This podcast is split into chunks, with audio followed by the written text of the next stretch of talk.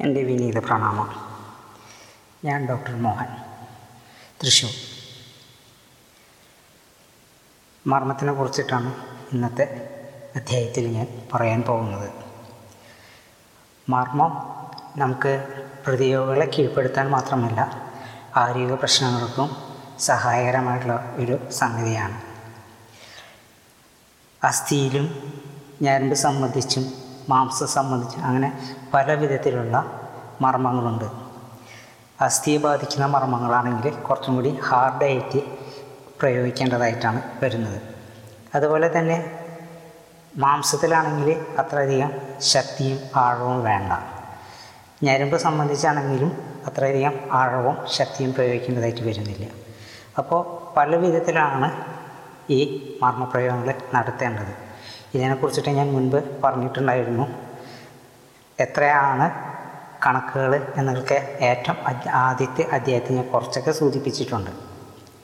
മർമ്മ ചികിത്സയെ ചികിത്സയെക്കുറിച്ചിട്ടാണ് ഞാൻ കൂടുതലും ഇവിടെ പറയാൻ ഉദ്ദേശിക്കുന്നത്. പണ്ട് മർമ്മത്തിനെ സംബന്ധിച്ച് സീഡ് തെറാപ്പി എന്ന് പറഞ്ഞൊരു സംഗതി ഉണ്ടായിരുന്നു വിത്തുകൾ ഉപയോഗിച്ചുകൊണ്ട് നമുക്ക് രോഗങ്ങൾ സൗഖ്യമാക്കാനായിട്ട് കഴിയും. പക്ഷേ ഇന്ന് അത് നമ്മുടെ മർമ്മ ചികിത്സയിൽ നിന്നും കൈവിട്ടു പോയിരിക്കുകയാണ്. ഇത് ഇപ്പോൾ വേറൊരു രീതിയിൽ പുറമെ നിന്നാണ് ഇപ്പോൾ വരുന്നത്. അതായത് സുജോക്ക് തെറാപ്പിയിലാണ് ഇപ്പോൾ സീഡ് തെറാപ്പി ഫലപ്രദമായിട്ടും വ്യാപകമായിട്ടും കണ്ടുവരുന്നത്. നമ്മുടെ മർമ്മത്തിൽ തന്നെ ഈ മർമ്മ പ്രയോഗത്തിൽ അല്ലെങ്കിൽ മർമ്മ പോയിന്റ് അതായത് വൈറ്റൽ പോയിന്റുകളിൽ നമുക്ക് ഈ സീഡുകൾ ഉപയോഗിച്ചുകൊണ്ട് ചികിത്സ ചെയ്യാറുണ്ട്. അടങ്കൽ അല്ലെങ്കിൽ മറുമർമ്മം എന്നൊക്കെ പറയും. ഇളക്കമുറ എന്നൊക്കെ പറയുന്നതാണ് ഈ മറു ചികിത്സ.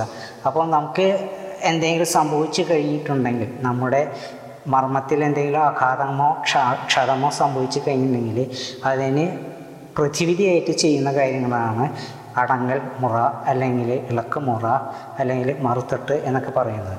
അപ്പോൾ പണ്ടൊക്കെ ഉപയോഗിച്ചിരുന്നത് ഈ വിത്തുകൾ പലതരം അതായത് മുതിര കടല അതുപോലെ തന്നെ ബീൻസ് ചെറുപയർ അങ്ങനെ പല വിത്തുകളും നമ്മുടെ ഇതിൽ അടങ്ങലായിട്ട് തന്നെ ഉപയോഗിക്കാറുണ്ട്. ചികിത്സയിൽ വ്യാപകമായിട്ട് ഉപയോഗിച്ചിരുന്നു.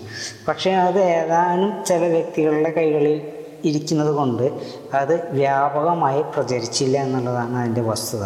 ഇന്ന് അത് സുജോഗ് തെറാപ്പിയിൽ വ്യാപക വ്യാപകമായിട്ട് ഉപയോഗിക്കുന്നുണ്ട്. അപ്പോൾ ഇതെല്ലാം വൈറ്റൽ പോയിന്റുകളിൽ തന്നെയാണ് ഇത് ചെയ്തുകൊണ്ടിരിക്കുന്നത്.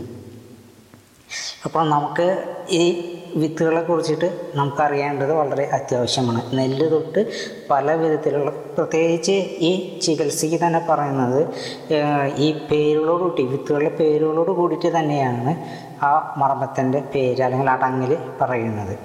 നമുക്ക് ആ വിഷയത്തിലേക്ക് കടക്കുന്നതിനേക്കാൾ മുമ്പ് നമുക്ക് പുതിയൊരു വിഷയം കൂടി ഇന്ന് നമുക്ക് കൈകാര്യം ചെയ്യാം. ഇന്ന് ഞാൻ പറയാൻ പറയുന്നത് ഉറക്കക്കാല മർമ്മം എന്ന ഒരു സംഗതിയെ കുറിച്ചിട്ടാണ് വൈറ്റൽ പോയിന്റിനെ കുറിച്ചിട്ടാണ് പറയുന്നത്. ഈ സ്ഥാനത്ത് ആഘാതമോ ക്ഷതമോ സംഭവിച്ചു കഴിഞ്ഞെങ്കിൽ ആളുടെ നാക്ക് പുറത്തേക്ക് വരികയും ഒരു ഉറക്കം പോലെ നമുക്ക് അനുഭവപ്പെടുകയും ചിലപ്പോൾ ബ്ലീഡിങ് അതായത് രക്തസ്രാവം വായിൽ നിന്നുണ്ടാകുവാനൊക്കെ സാധ്യതയുണ്ട്. കുറച്ചൊരു ഡേഞ്ചർ പോയിന്റാണ് പക്ഷേ ഇത് ഉപയോഗിക്കേണ്ടത് കാലിനങ്കുലത്തിൽ താഴ്ന്നാൽ മാത്രമാണ് ഈ ക്ഷതം ഏൽക്കുകയുള്ളൂ.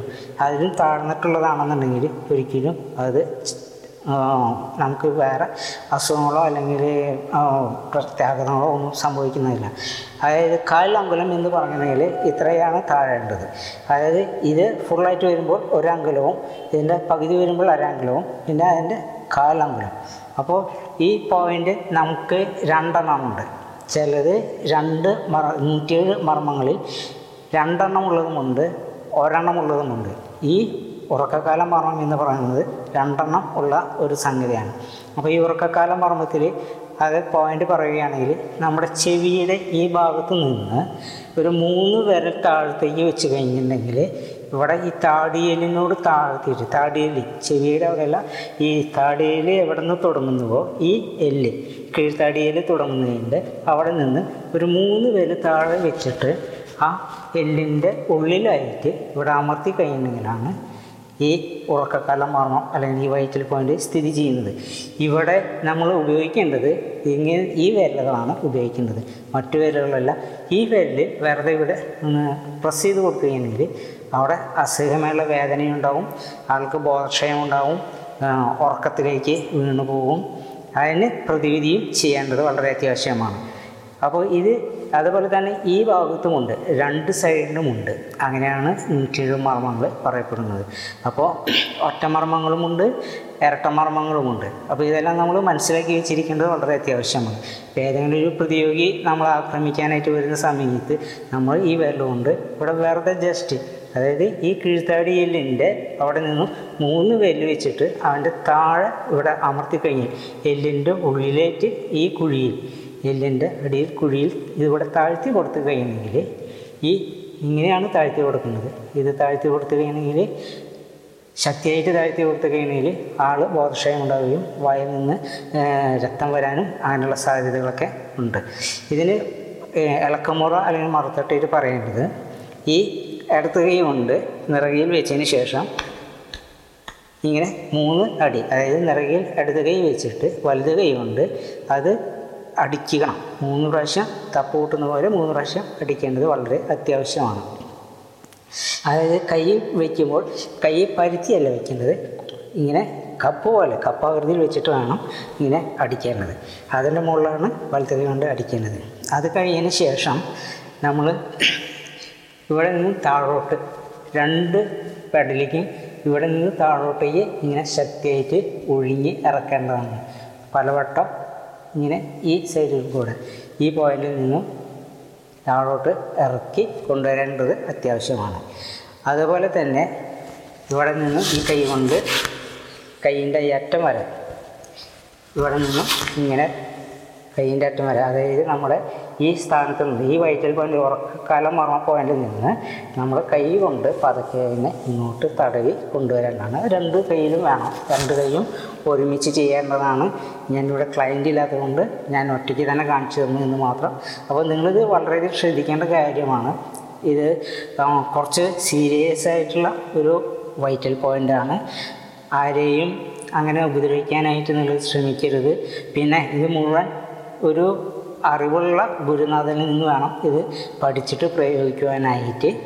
അതല്ലെങ്കിൽ അപകടങ്ങൾ വളരെയധികം ഉണ്ട്.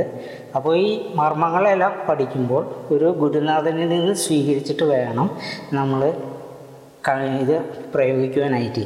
നമ്മൾ ഇവിടെ വീഡിയോ കണ്ടതുകൊണ്ട് ഏതെങ്കിലും ഒരു വീഡിയോ കണ്ടതുകൊണ്ട് അത് പ്രായോഗികമായി ചെയ്യാൻ പോയി കഴിഞ്ഞാൽ പലപ്പോഴും പല അപകടങ്ങളും ഉണ്ടാകാൻ സാധ്യതയുണ്ട്.